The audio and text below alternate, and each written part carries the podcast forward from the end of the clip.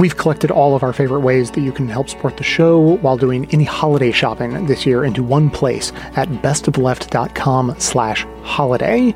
I'll have more to say about that during the show, so hear me out on those details a bit later. But for now, Welcome to this episode of the award winning Best of Left podcast, in which we shall take a look at the context of the 2022 World Cup in Qatar, including the labor abuses endemic in the construction of the facilities, the authoritarianism and anti LGBTQ policies of the Qatari government, and the corruption fundamental to the inner workings of FIFA that brought the tournament to Qatar in the first place.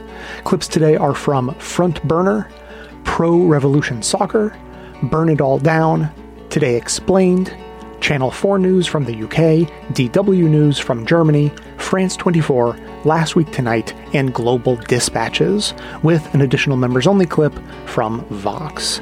And stay tuned to the end, where I will be dissecting a masterclass in whataboutism propaganda.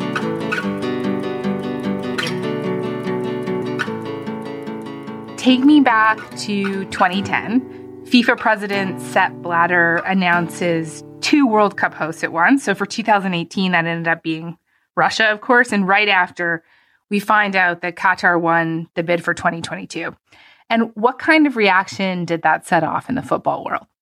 Jamie, even hearing you say that, I still can't believe it happened or that it happened. And 12 years later, we are now on the cusp of it becoming a reality because it is that insane. Yeah, there were two, and Russia was a shock. This is Putin's Russia. So the 2018 FIFA World Cup, 2018 FIFA World Cup, ladies and gentlemen, will be organized in Russia. But the moment of shock was Qatar. The winner to organize the 2022 FIFA World Cup is Qatar. This nation with no footballing pedigree. They never qualified for the tournament before. A state that's smaller than Connecticut, um, which FIFA's own analysts, they take all of the bids and they analyze them, had given red flags all over this bid that the nation was so unprepared for the tournament their stadia. Uh, one of them was proposed to be built in a city which itself had not yet been built.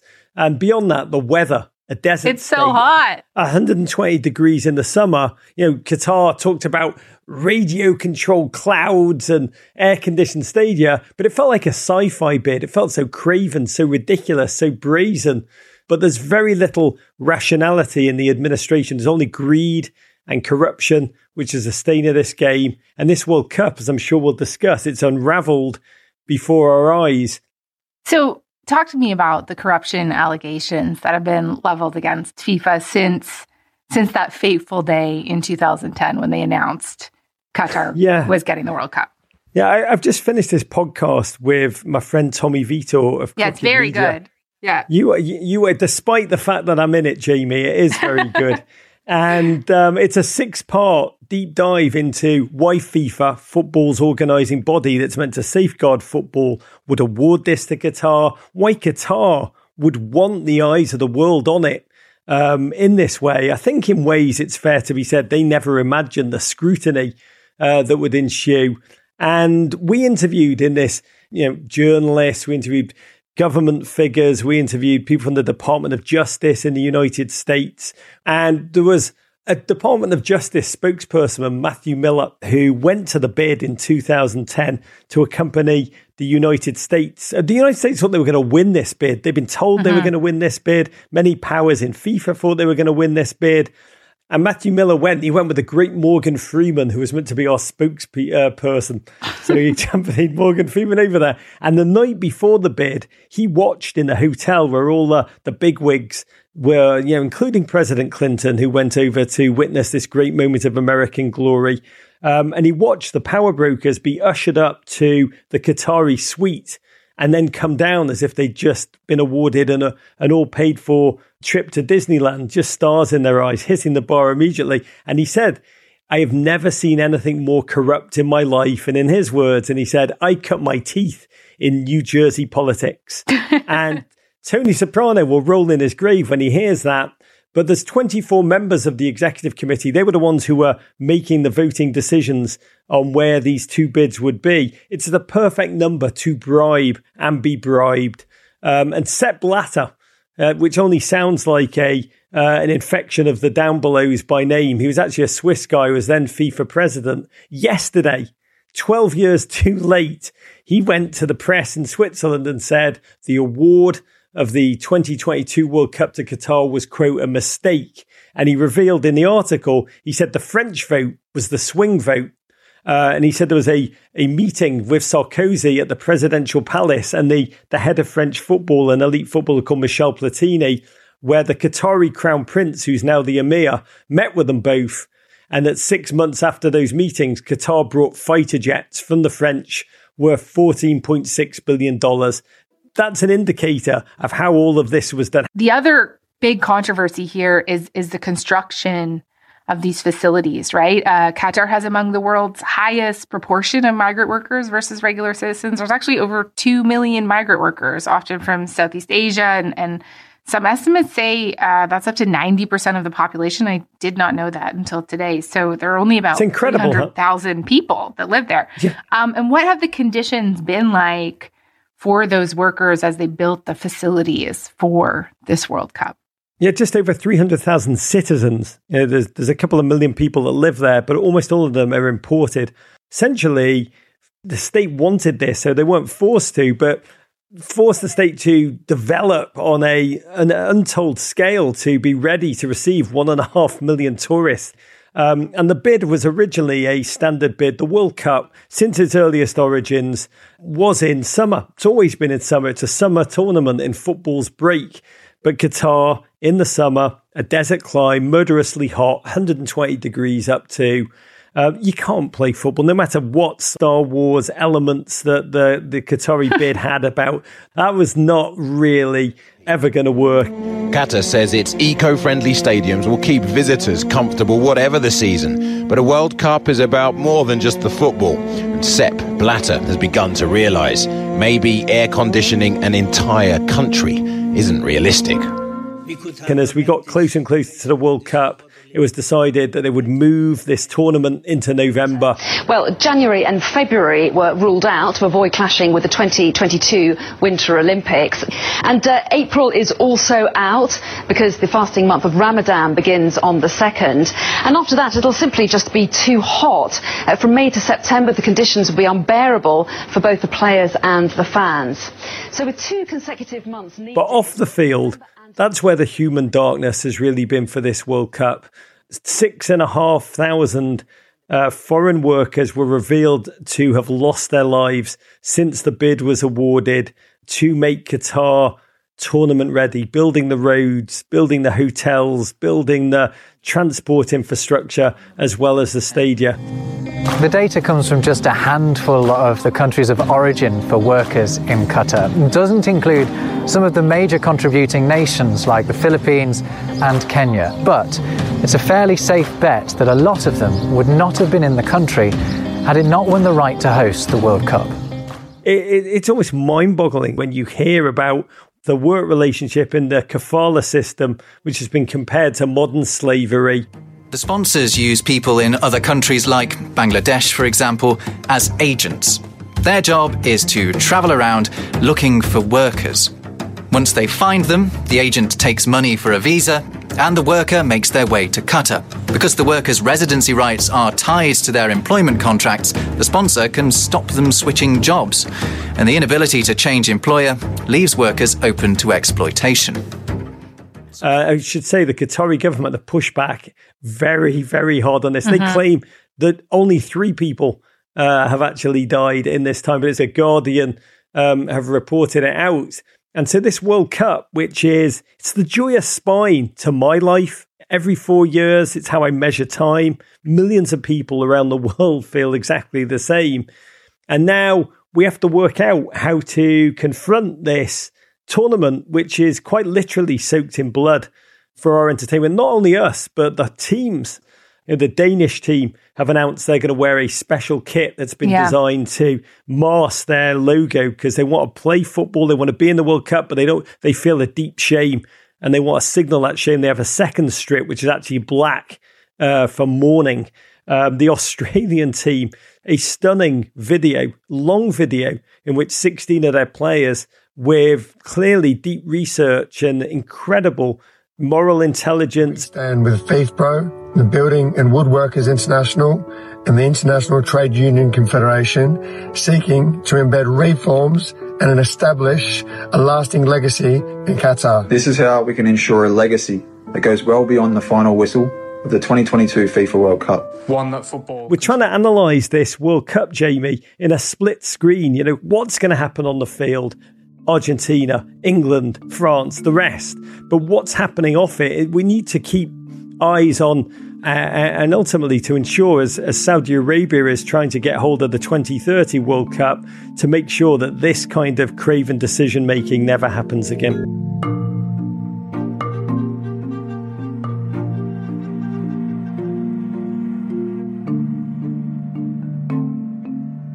What does Qatar want?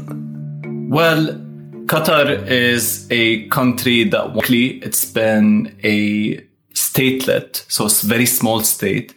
Up until the 70s, it's been a protectorate under the protection of the British Empire. After which, the discovery of oil made it much more economically relevant to the Middle East. And since the 2000s, with the discovery of liquefied natural gas, it's made it relevant for the entire globe. It's a country with less than a million people. It's a country with also no ecological basis for agriculture, no running water, no permanent bodies of water that can be used for agriculture. They basically have to recycle their own sewage to be able to um, grow the tiny bits of food that they do grow. And then everything else is imported. And so what Qatar wants is A, to develop its state in a way that is um, not simply defined by its uh, fossil fuel endowment. And secondly, it wants to exit the great shadow that uh, Saudi Arabia places upon it. If you remember in around four years ago, Qatar was kicked out of the Gulf Cooperation Council, which is basically the EU for Gulf countries. So Saudi Arabia, Qatar, the Emirates, and then Bahrain and Oman are part of this coalition. It's a co- economic, political, and um, military sort of alliance. But because Qatar has always been the odd child of the GCC, the Gulf Cooperation Council, it's always wanted to play a bigger role than Saudi Arabia and the bigger players in the GCC were dictating. I think the World Cup comes into this narrative, into the story as a sort of what um, people would call rather sarcastically now a coming out event because it's a way in which you can show your infrastructure to the whole world. It's a way to show your organizational skills, your capacity to handle extreme influx of people and to demonstrate your, what the state believes its culture is and sort of tell the world, come look at me. Here's what I've made. I think this is the intention of most Qataris, probably, especially the Qatari state when thinking about the World Cup. We have already seen in the in the short time that the tournament's been in, in, in motion, English fans going on the hunt for beer and, and, and things like that. There's been this big controversy over the wearing of um, rainbow armbands by the captains of, of England and Wales and the risk of um, those players being being given yellow cards. And it, it seems like they've now decided against doing that. We also, with the score at 2 0 to Ecuador yesterday, saw Qatari dignitaries leaving the game early, clearly quite unhappy at the way the game was going. Is there a chance that hosting the World Cup might backfire? I do think it would backfire. And that's the main reason why I'm hesitant to use the sports washing framework to understand what's going on in Qatar. Because ultimately, what I think is happening is what I referred to in the beginning, which is that a World Cup or the Olympics or any sort of global event taking place, even like things like the UAE Expo, they are what we would, what I would refer to as a coming out event. You're telling everyone, come and look at me, come and look at my culture, what I stand for, what I'm able to give you. and you kind of have to deal with the criticism. And of course, because it's a global event, it becomes one of those events where universal values are discussed, like homosexuality and whether we accept it. There was this interview with this English journalist whereby the English journalist was trying to assert that homosexuality was illegal in Qatar and that the Qatari state might be prejudiced against homosexuals. And then the Qataris will revert back and say, actually, we'll arrest a heterosexual for PDA, for public display of affection we're not against homosexuality per se. We are a country that is modest. And our problem is with the public display of affection of any kind. Now that's true, but that also points to a deeper truth, which is in a lot of Arab countries, there is a liberal scene because this country is attracting global consultants, people who are now also coming for just to see the football. Countries like the UAE, Saudi Arabia, Bahrain as well, when they attract global cosmopolitan people working in either tech industries or engineering or finance, there is almost a social contract whereby any dubious events which would not be approved of, whether it's drinking, whether it's worshipping like non-Muslim entities, whether it's um, um, just general like disrespect or like non-alignment with uh, Eastern values. These can happen as long as it's in a private house or a hotel room. Private property allows you the right to maintain your Western sort of like activities, whatever they may be, whether it's drinking, partying, not engaging in gender segregation. And then if you want to engage in the public sphere as either someone who's simply walking or working at work, you have to revert back and re-engage with Qatari and Saudi values. Now, the World Cup complicates this division because the events that are happening there are obviously public, but a lot of people have not been ingrained into the system. And I think ultimately it might fire back against the Qatari state, but at the same time, it just pushes the Qataris to sort of evaluate their culture and their premises in a global light, which is in a way what the 21st century is about. I think the light that's been shown on um, migrants is um, very helpful. This is not just the case of Qatar. This is the case of the entirety of the Arabian Peninsula, including Lebanon as well, which is not even a Gulf country, but employs a similar um, labor law, which is known as the kafala system. All of these things being under a global sort of microscope I think is ultimately positive. The way the Qatari state will deal with them, I'm not sure um, what will be the end goal, obviously. But I think, in my opinion, from my perspective, this um, sort of spotlight is positive, and I'm not sure how the Qatari state will manage it eventually.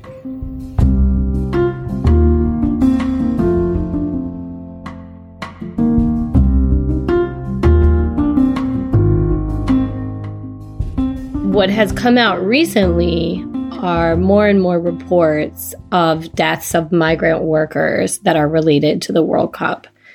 And at the same time, there has been increased pressure from European football players and federations to um, withdraw support for the cup based on not only migrant wor- workers' deaths, but also um, issues like gay rights um, people might assume that women's rights are at the center of this, but they're they're actually not um, necessarily, or haven't been in the reports. That hasn't seemed to be.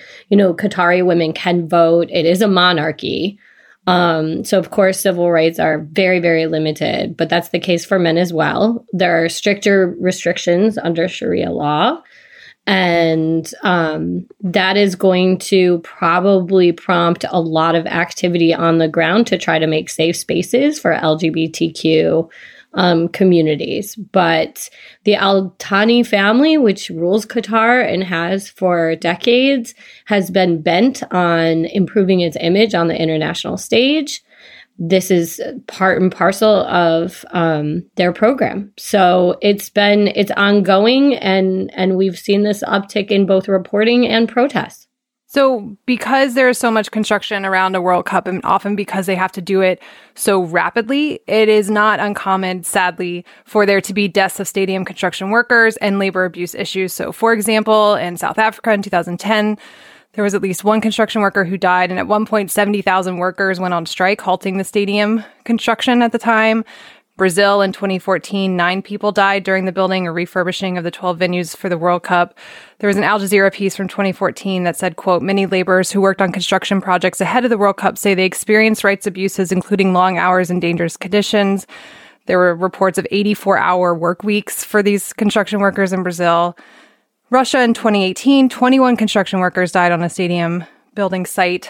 There was a Human Rights Watch report uh, at the time that said that many workers face exploitation and labor abuses in Russia. And I think it's important to note that, quote, this is how the New York Times wrote this up, quote, FIFA, soccer's corruption plagued governing body, lacked transparency and had failed to demonstrate that its monitoring system had effectively identified, prevented, and corrected stadium labor conditions. But I think it's important to say that what is happening, what has happened in Qatar up to this point is like on a whole other level from what we've seen in these previous World Cups. A recent report released by The Guardian has said that deaths are probably underreported, but at least 6,500 people have died, and migrant workers have frequently been categorized as dying of quote unquote natural causes. The deaths have not been investigated. They are frequently from heat stroke, from unsafe working conditions on construction sites. They have had abuses in terms of their housing, their freedom of movement. Often their passports have been confiscated. And so, what we've seen is a total lack of transparency and accountability in regard to these deaths one thing that I really want to add about, you know, the populations that make up those that have died, the workers that have died, is that predominantly South Asian. And I think that's really important in the scheme of things because these are some of the countries in the world that do not affect the FIFA World Cup in terms of participation um, India, Nepal, Bangladesh, Pakistan, Sri Lanka are not countries that qualify even through the AFC. And it's, it's, it's horribly and horrifically ironic that they're actually the bodies of which these stadiums will be built on. And by the time we get to 2020, it is estimated, and it was, you know, in a report in 2013, we're going to link some of them because we've actually collected a lot of reports and reporting throughout the years, is that there will be almost 11,000 people who have, would have died. And, you know, some of the reports are actually quite detailed. So just a trigger warning for anyone that goes through them that the whole situation is egregious and unacceptable. But one of the things that you know, they tried to do was in 2013, there was a workers' charter actually launched, and the BBC did report on it. We'll add to the show notes.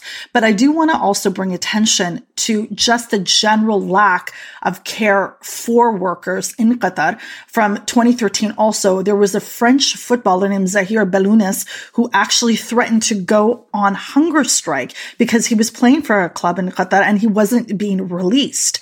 And when we say, like, it's very important not to divorce the royal family and what they own and control over these other things. They definitely have a say in everything that goes on in that country. That's how these type of, you know, autocratic monarchies work in the Gulf, particularly. So just drawing from that, like we knew there was, it, it, was a bad situation. But when even the culture around football is so stringently, rigidly controlled to a violent manner where families don't have freedom of mobility. And that's something else we have to remember with these workers, be they professional footballers, be they, you know, working in construction, their passports are taken from them. They do not have the right of mobility. They have to apply for an exit visa.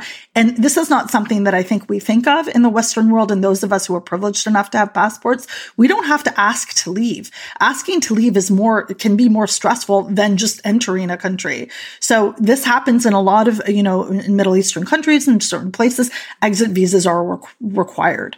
So, I mean, that's something that we need to keep in mind as we, as we look at this. My friend Rafia Zakaria actually wrote a piece very recently for Dawn, the newspaper, the main newspaper, English speaking newspaper in Pakistan. And she wrote about workers in FIFA in Qatar. And she actually said that there are many Pakistanis who are actually working there. And this is why this part of the world should care. And whether it's Dubai or Doha or Sharjah, you know, it's just so, so difficult because the situation at home in their home countries is so incredibly bleak that it seems as if there's this ton of money And, you know, that's not what happens is that, so anyways, all this to say that the system that was currently there, the Qataris recently tried to change. So it was called kafala and that was considered a reform. So this is what, uh, Rafia wrote. Qatar must be congratulated for its kafala reform initiative, as human rights advocates and labor leaders have pointed out time and again the kafala system amounts to a form of indentured servitude. In tethering employees to employers, unjust, coercive, and abusive, it has been long been seen employees either bear the difficult conditions, including most of the non-payment of the wages, or be returned home. This latter option is not a possibility because many have incurred huge debts in order to get there in the first place. And this has been the locus of interminable cycles of abuse for hundreds of thousands of foreign workers. It is likely that the Qataris have been inspired to make these labor law changes owing to the scrutiny they have received and are likely to further encounter because they will host the FIFA Cup next year. Just the other day, Amnesty International released an open letter to Mr. Gianni Infantino, the president of FIFA. The letter specifically expressed concern over the Qatari Shura Council's transigence over the kafala system and the change of employer. It is also noted that even when labor reforms are made in Qatar, they are rarely implemented. This holiday season, the easiest way to get all of your gifting done while supporting Best of Left is to just remember one URL, bestofleft.com slash holiday. From there, we link to our two favorite ways to buy books, both physical and audio, as well as our merch store, where you can get our designs, of course, along with the great works from thousands of other artists at the same time. And we get a commission on everything you buy. Not to mention, of course, we also have Best of Left gift memberships for the real intellectuals on your list. For books, both Bookshop and Libro are the best way to go because their whole business model is set up to help support local brick and mortar bookshops, not attempt to run them out of business. And both offer great gifting options. For instance, Libro offers audiobook credit bundles, which is great for gifts. And here's why when you buy audiobook credit bundles, they are at a discounted price. And when your recipient redeems them, they don't have to worry about the price at all. Nearly all of Libro's books are available for the cost of one credit, regardless of what their normal dollar value is. So you get to give more for less, and your giftee doesn't have to think about money at all and can simply pick which books they want and pay one credit per title. And for our merch store, obviously, Best of Left gear is great, but it may not be right for everyone on your list.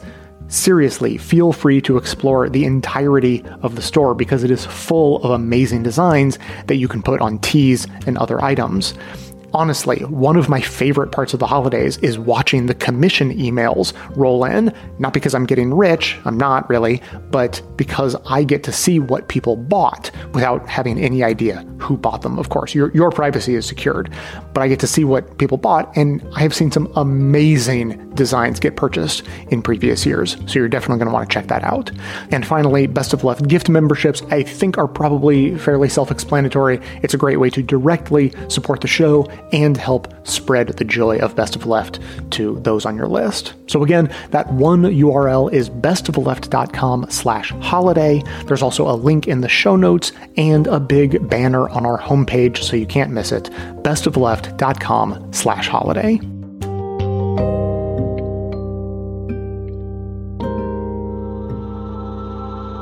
Give me a sense of how important soccer is to the Middle East you know, the game is is definitely the most popular sport uh, anywhere in this region.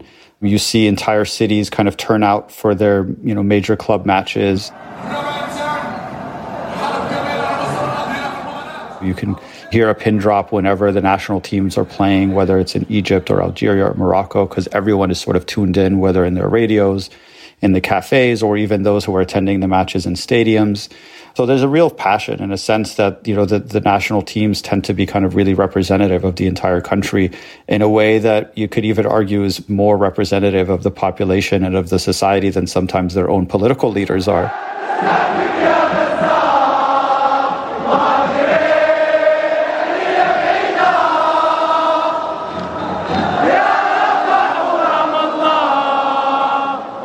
The game was introduced really through the colonial experience. Most of the countries in the Middle East were at one point or another colonized by either Britain or France.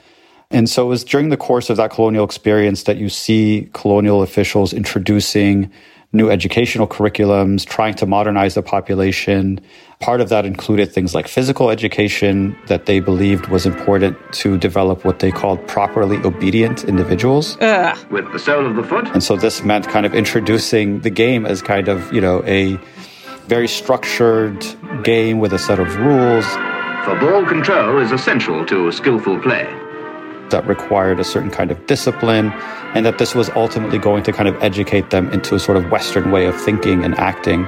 And so this was the way that they tried to kind of groom and cultivate the elites within the societies that they conquered. And through games like heading tennis, keeping the boys interested in learning the right way of bringing the head into contact with the ball. But of course, the game, like most things when it comes to popular culture, has the, the tendency to take on a life of its own. And all of a sudden, it becomes a source of empowerment for populations against colonial rule against colonial rule and then later against authoritarian rule, right? So, Abdullah, I lived in Cairo during the Arab Spring and I'd cover these massive protests and I knew to look out for the ultras, the super fans of these big teams like Ahli and Zamalek, because they were an organized contingent. They seemed to be leading things.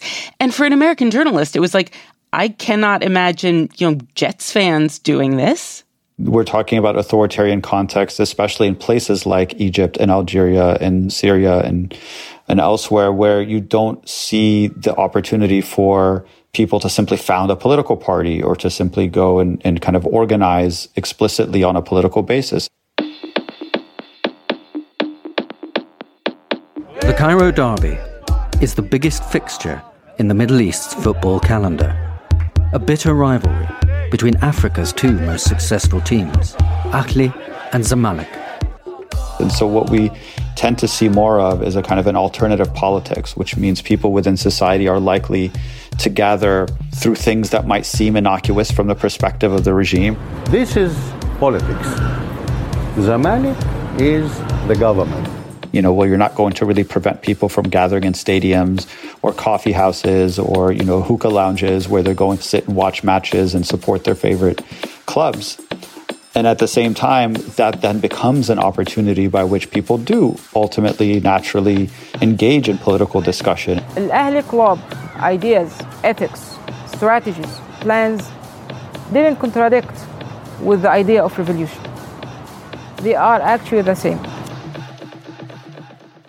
And so the idea that football fan groups were a part of the kind of the collective of people who mobilized in these mass protests in places like, you know, Tahrir Square or even in Pearl Roundabout in Bahrain, for instance, or in Yemen or in Syria or Libya or Algeria, these groups tended to already have that kind of sense of camaraderie, having already fought off security forces when they were confronting the police in stadiums. باطل باطل احمد عز So when there was this assault by the security forces in a number of these places, we end up seeing that it's actually the football ultra groups that tend to kind of stand firm um, in defense of the protesters in Tahrir Square. And I think that also then helped encourage the broader movements that were protesting and mobilizing in those days be able to stand firm. And so we, we saw quite an effective resistance to a lot of the typical crackdowns that we saw on the part of the state. All right. So you have this combination of beautiful game, extraordinary history of protest. But Abdullah, let me ask you now about the criticism of Qatar because investigative reporting suggests that many migrant workers died while building these stadiums and all of this other infrastructure that you guys have gotten. Qatar's Emir, its leader, says essentially the rest of the world is picking on us because we're a little Arab country. Do you think he has a point? I happen to think that a lot of the questions that have been raised around the way that the Qatar World Cup has come together uh, are incredibly valid, and they're serious questions that need to be taken on without sort of any kind of equivocating. But I don't think it's been helpful that so much of these critiques relied on very borderline Orientalist kind of narratives of just creating an exceptional situation that Qatar occupies without actually taking on the kind of the much deeper, serious issues having to do with things like the global flow of labor and capital and all of the various parties that are implicated. T- to just simply say, you know, this is just something that, um, you know, is is just the product of a certain culture um, or a certain kind of specific environment, as opposed to kind of thinking about all of these different uh, forces that have converged to create the, the kind of conditions that exist.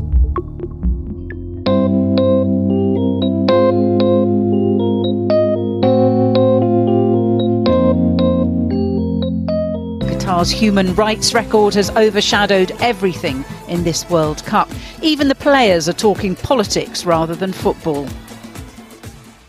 The winner to organize the 2022 FIFA World Cup is Qatar. Many of those now playing for their national side were teenagers when Qatar was chosen. England defender Eric Dier was 16 but he told journalists Qatar's treatment of migrant workers was a terrible situation.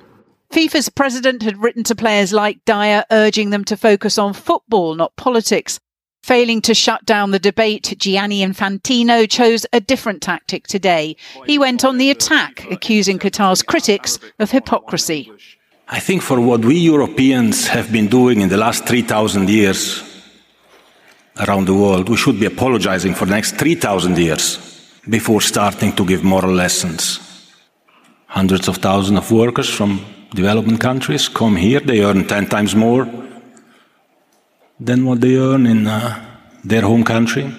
We in Europe, we close our borders and we don't allow practically any worker from these countries both Qatar and FIFA have disputed claims that six and a half thousand migrant workers have died building the World Cup stadiums. They say the official number of work related deaths is just three. We hear a lot about sports washing. Uh, but this was FIFA washing, uh, insisting that everything would be hunky dory and we shouldn't worry about anything. He accused um, Western journalists and the Western uh, countries of hypocrisy. Um, but I think he was also guilty of the same thing. And FIFA's president went from the bizarre to the ridiculous today when he got personal. They know what it means to be discriminated, to be bullied as a foreigner in a foreign country, as a child at school. I was bullied because I had uh, red hair and I had these red, how do you call them? Uh, Freckles. Freckles.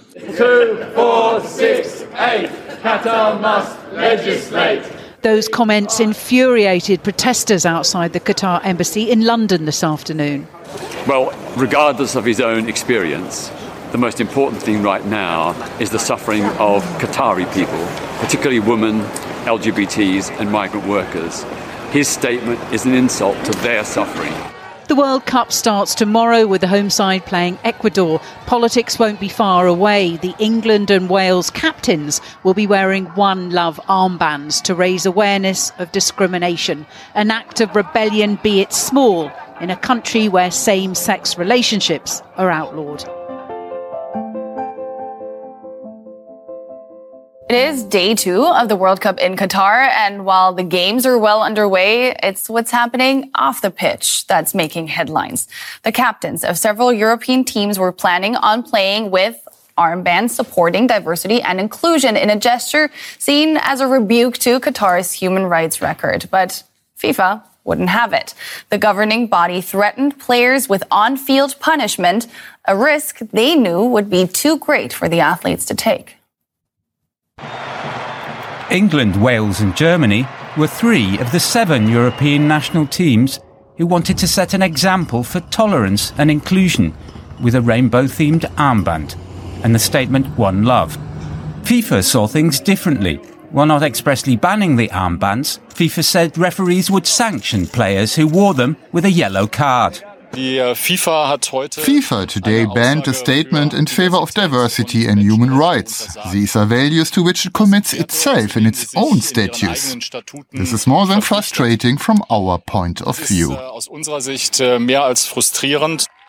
FIFA got their way, and the evidence was on the arm of England captain Harry Kane.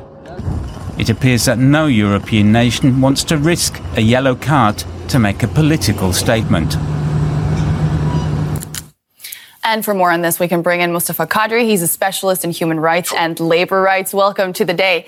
Mr. Qadri, first it was supposed to be a rainbow armband. Then the teams bowed to pressure and decided on a One Love armband for diversity and inclusion. Now I think they've settled on one reading no discrimination. Why did FIFA raise the stakes for players wanting to take a stand at the World Cup? Well, I think to be honest, firstly, thank you for having me on your show and for raising these issues. It's very important. I think, frankly, it's death by a thousand cuts. What we've seen is backtracking by FIFA, and let's face it, those behind them, which is the football associations, the teams, and corporate sponsors uh, uh, towards Qatar to effectively not address the human rights issues in that country, and instead everyone else compromising for them. So really it's quite disappointing. But the other thing that's most important is the signal it sends to the LGBTI community and indeed anyone facing human rights issues, not just in Qatar, not just in the region, but globally. You have these very powerful, prominent players, you know, giving into this. And of course, for FIFA itself, that claims to be a force for good, respecting human rights, it sends the worst possible signal at the very beginning of the tournament. But it, it's simple things, you know. I mean, if, for example, the Qataris were to allow their guests in the country to wear things like rainbow flags, allow armbands that are very soft reflections of the need to respect the rights of everyone, that would go a long way to making people feel like they're doing the right thing. So I think in many ways, Qatar itself is to blame for this situation. And of course, so is FIFA. You know, we obviously heard from Infantino, the president of FIFA, on Saturday giving a really bizarre and in some ways very insulting speech. Yeah. The thing that people really need to understand about that speech is it's effectively him signaling to the Qataris that he won't put any pressure on them to address very real human rights issues.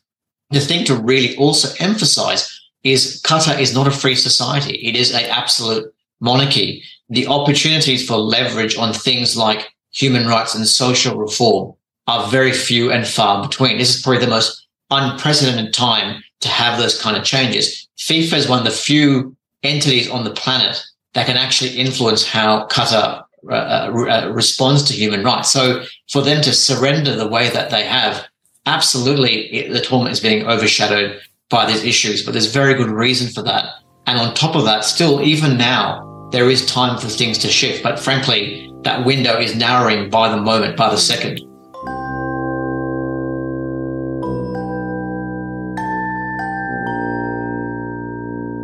Banned by FIFA but booming in demand. These armbands being printed in the Netherlands are intended to send a message against discrimination at the World Cup in Qatar. Homosexuality is illegal in the Gulf state, and many have been wearing the armbands in a show of support for the LGBTQ community. The spike in demand is, is really an, an, an result of the FIFA banning this product to be in the World Cup 2022. And by that, a lot of people thought, hey, this is wrong. We should adapt that product. And it becomes a culture product at the moment. And we're getting requests from all parts of the world to buy this product. Amazing. FIFA said that any players wearing the armbands during games risked a yellow card, causing teams like England to ditch the idea altogether. Others across the world have been buying them up since. All different kind of people. Uh, consumers just to have the band and to make a statement, all the way up to the European Parliament, who just ordered 500 pieces to make a political statement of the band.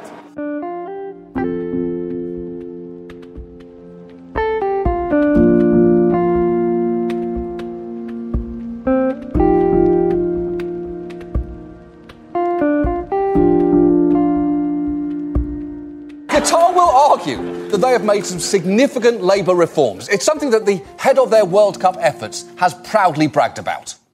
If we look at the actions that the government has taken so far, laws implemented and being applied as well, um, the kafala system has been dismantled, both in terms of allowing for workers to change employers, and at the same time, also there was the um, uh, exit permit Mm-hmm. system.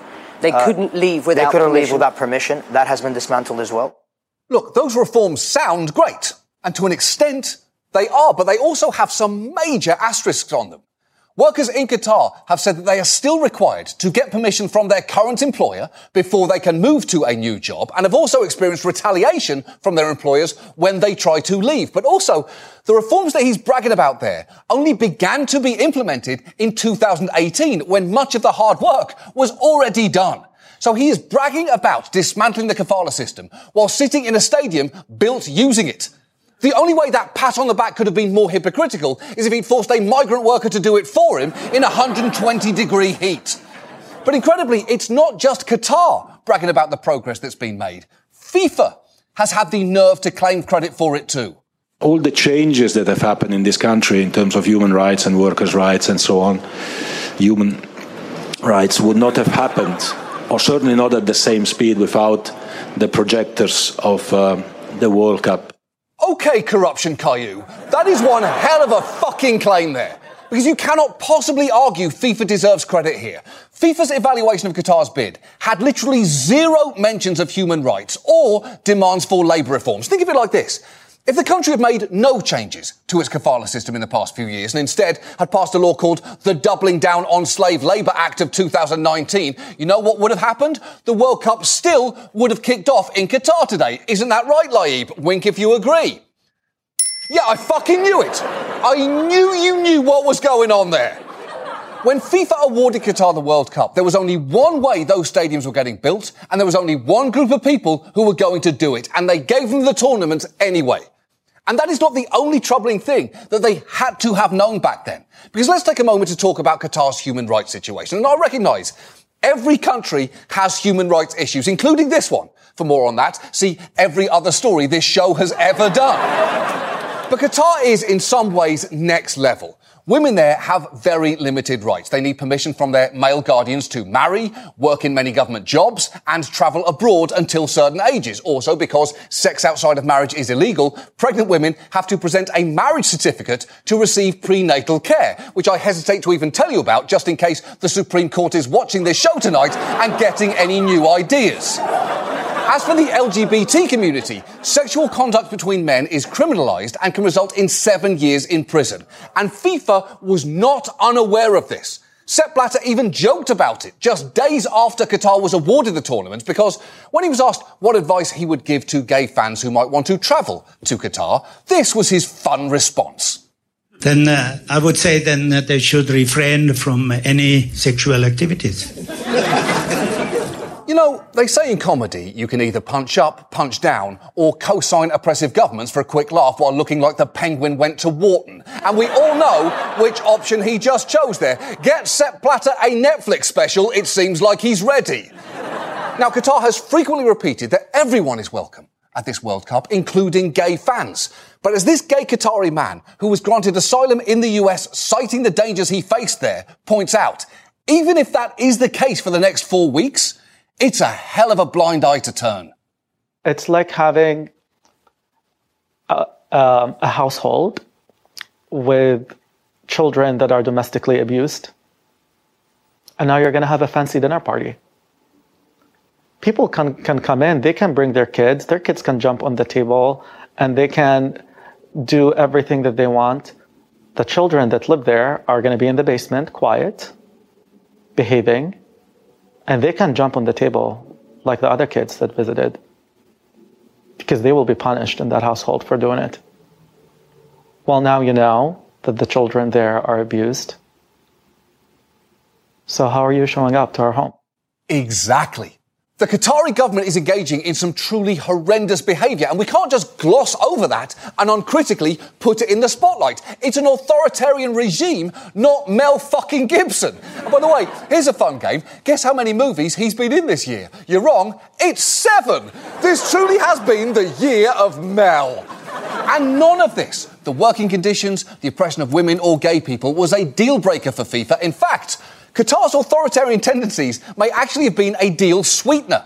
Because FIFA has long had a soft spot for autocrats. And I'm not just saying that because they gave the World Cup to Russia in 2018 or went ahead with one in Argentina in 1978 when it was run by a military dictatorship, or even that they held the second World Cup ever in Mussolini's Italy in 1934.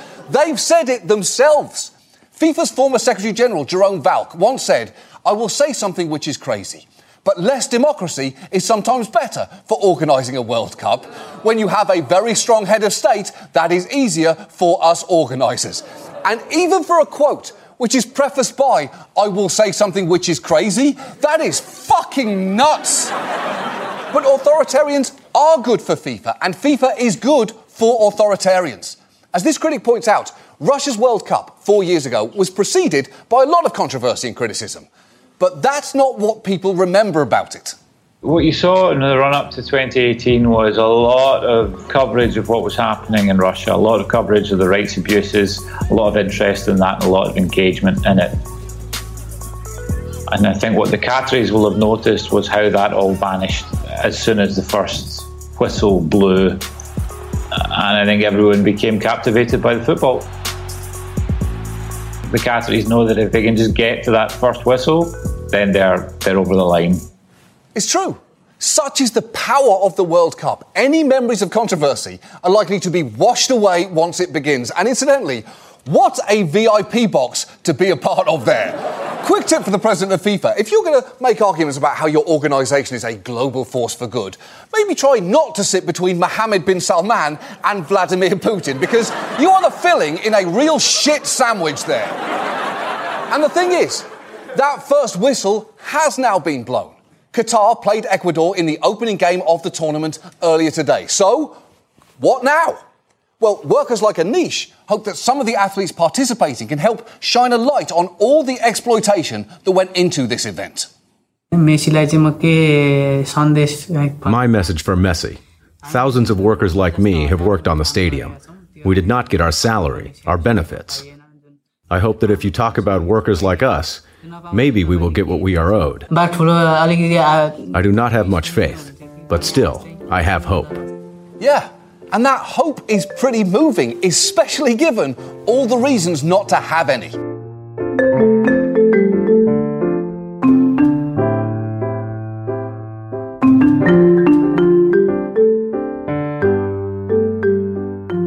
A general point to emphasize is very little of any of these issues that have been surfacing in recent months and years are a surprise, right? So just to give from another context, LGBT people's rights in Qatar are severely restricted.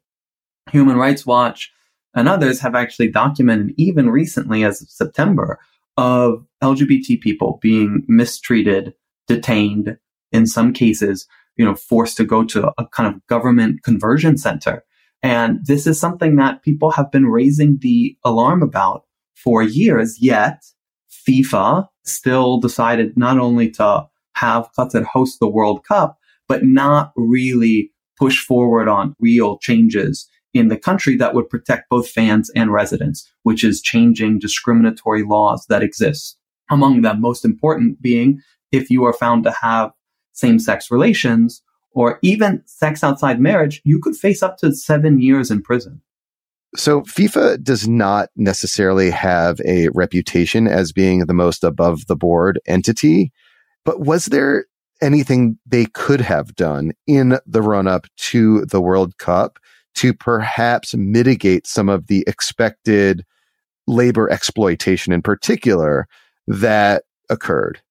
Absolutely. I, I, think the most important thing that FIFA could have done is simply impose conditions or require basic human rights protections to be in place before the kind of construction began or before a host was selected for the World Cup. I mean, I think it's a broader theme for mega sporting events that are held in places with very serious kind of human rights concerns, which is there need to be very clear set of conditions that incorporate human rights standards before a host is awarded a, a, a tournament, right? I mean, it's such a clear example in this case of when you don't have those conditions, just how bad the reality can be, right? In Qatar's case, there are thousands of unexplained deaths that are linked to this building of the World Cup infrastructure that were absolutely preventable.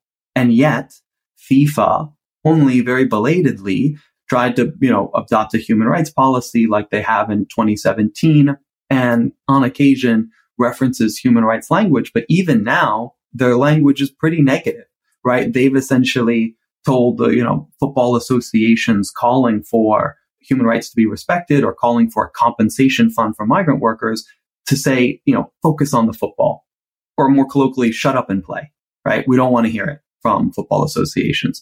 So yeah, I mean, FIFA's not done a great job.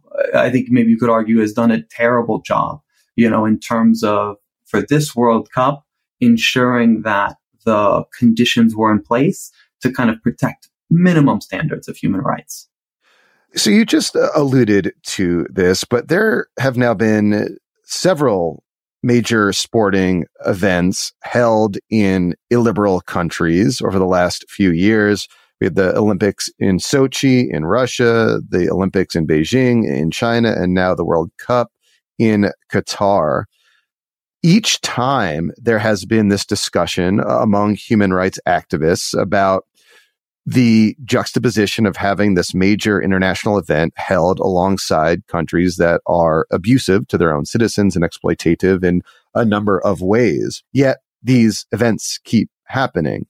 I'm wondering if it's a failure of the human rights community writ large, the fact that these major institutions, FIFA, the International Olympic Committee, keep awarding major events to illiberal countries that abuse their own citizens and impose all these human rights restrictions.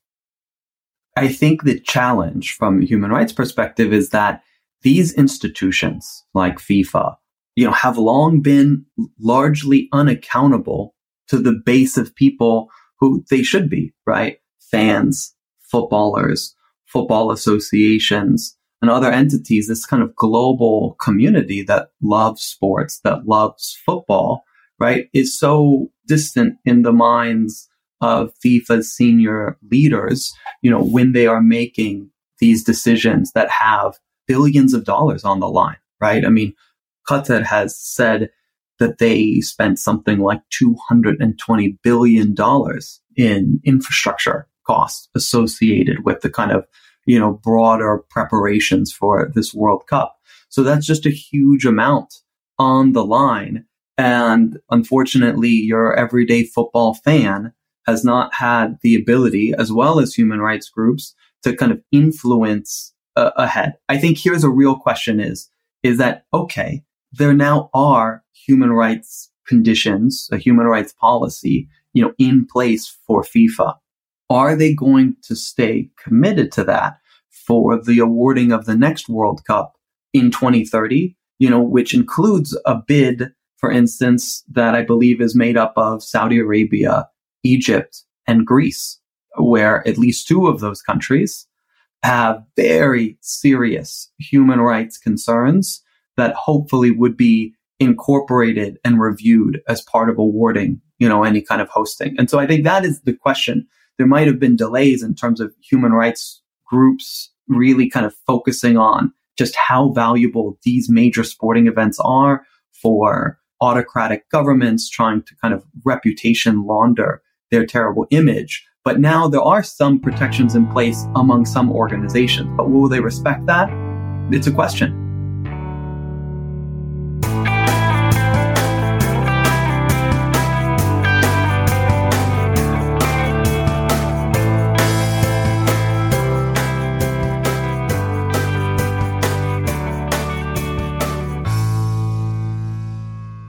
We've just heard clips today starting with Front Burner giving a good overview of the controversies surrounding the 2022 World Cup. Pro Revolution Soccer looked at what is at stake for Qatar and their efforts at sports washing their reputation. Burn It All Down dove into the human rights abuses of Qatar. Today Explained discussed the colonial context of football culture in the Middle East. Channel 4 News from the UK reported on a decidedly mixed bag of a speech by FIFA's president that both justly criticized Europe and unjustifiably defended Qatar. DW News from Germany then explained that the rainbow armbands intended to show support for the LGBTQ community had been banned, and France 24 highlighted the increased demand for the armbands in the wake of them being banned. Last Week Tonight looked at the abuses of Qatar and why FIFA actually likes authoritarian governments, and Global Dispatches discussed the role that FIFA needs to step into regarding upholding human rights in World Cup host countries. That's what everybody heard, but members also heard a bonus clip from Vox going all the way back to the origins of the World Cup and the rise of FIFA.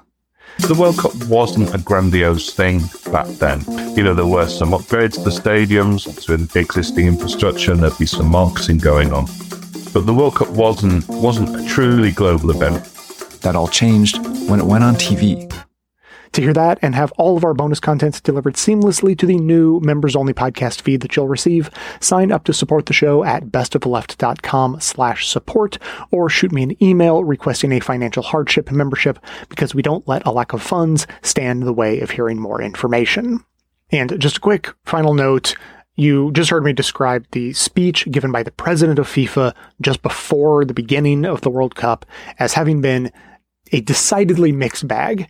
And I just have to say that I, I watched the whole thing. It was an hour long, and I found it to be really quite interesting. In short, I guess you could just say that it was uh, whataboutism at its core. And that's true. But I think that it was done in a subtler and more nuanced way than whataboutism usually is, which gave it an appeal that usually isn't there, I think. Now, to be clear, it was widely condemned by media and activists alike, so it wasn't all that convincing on the whole, but I am sure that it was a great piece of propaganda for those looking to defend the labor and human rights records of Qatar. He was speaking as a European, he's uh, from Switzerland, I think, and was leveling a fair amount of perfectly legitimate criticism at Europe partly for abuses either you know hundreds or thousands of years in in the past, but also for their current policies, particularly towards immigrants. All good so far. The problem came with the turn as he leveraged that legitimate criticism to claim somehow that no criticism coming from Europe directed at anyone outside could be legitimate because of their past. And that's just not how things work. If criticism is legitimate, it's legitimate. He also had a nuanced take on how social progress happens, arguing that change takes time and that different cultures are going to evolve at their own paces and along their own paths. Again, this is true, but that is then used as a premise to suggest that activism and agitation are not the way to push for change, as though it happens naturally over time he used the example of his own father, who would not have supported LGBTQ rights, as well as uh, an area of his home country of Switzerland that didn't allow women to vote until the 1990s, and only then because they were forced by the Swiss courts. I didn't fact check that. That's what he said in his story. Again, there's nothing wrong with pointing out how relatively recent changes were made in what we now think of as progressive Europe. It, it is interesting to contextualize that. It is good to understand that change happens over time, but to use those examples of belated change in perspectives were then used as a defense of a country like Qatar and their laws banning same-sex relationships. He didn't defend the policies exactly, just the sort of naturalness of some places falling behind others in their progress, which he sees as a reason to not criticize anyone who is sort of being seen as behind the times, because this could just be seen as a provocation, which could actually set the movement for rights back, not take it forward. But this either fundamentally misunderstands how minds are changed over time and how rights are won. I don't need to look it up to know that activism and agitation in Switzerland played a large role in the changing of attitudes towards the LGBTQ community from the time of his father's life to now his. And, you know, even implementing universal suffrage in the 1990s. I am sure that there was activism surrounding that. It is the classic strategy of the liberal moderate. And, and to be clear, you know, when he describes his own personal perspectives, he's definitely liberal. But as a representative of FIFA and a representative of the World Cup, he is being forced into this position of moderate. I mean, maybe that's his natural position and maybe it isn't. But uh, it is the strategy of the liberal moderate to have benefited from the activism of the past, only to inevitably say that now, whenever now is that this person is talking, that now is the time to stop the activism, stop the agitation. That's actually going to take us backward. That's going to make people angry, etc. It's a universal tactic. It's used all over the world. The only difference in this case is that it's also his actual job to defend the decisions made between Qatar and FIFA regarding how the World Cup will be run. So you can see the motivation, the economic motivation, the motivation of uh, his position in, in that organization seeping through the cracks of his logic as well.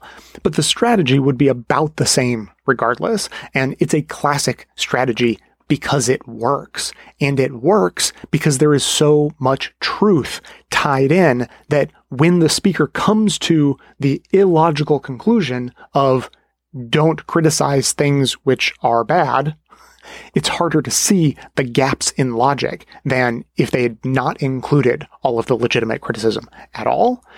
If you are into understanding the techniques of propaganda and manipulation, I, I, really recommend watching the full video. It's it's kind of a masterclass. You can find it by just searching FIFA President World Cup full speech, something like that, or I'm also going to include it in the show notes as well. As always, keep the comments coming in at 202-999-3991 or by emailing me to j at bestoftheleft.com. That is going to be it for today. Thanks to everyone for listening. Thanks to Dion Clark and Aaron Clayton for their research work for the show and participation in our bonus episodes. Thanks to the monosyllabic transcriptionist trio, Ben, Ken, and Brian for their volunteer work helping put our transcripts together. Thanks to Amanda Hoffman for all of her work on our social media outlets, activism segments, graphic designing, webmastering, and bonus show co-hosting. And thanks to those who support the show by becoming a member or purchasing gift memberships at bestoftheleft.com slash support through our Patreon page or from right inside the Apple Podcast app. Memberships how you get instant access to our incredibly good bonus episodes, in addition to there being extra content and no ads in all of our regular episodes, all through your regular podcast player.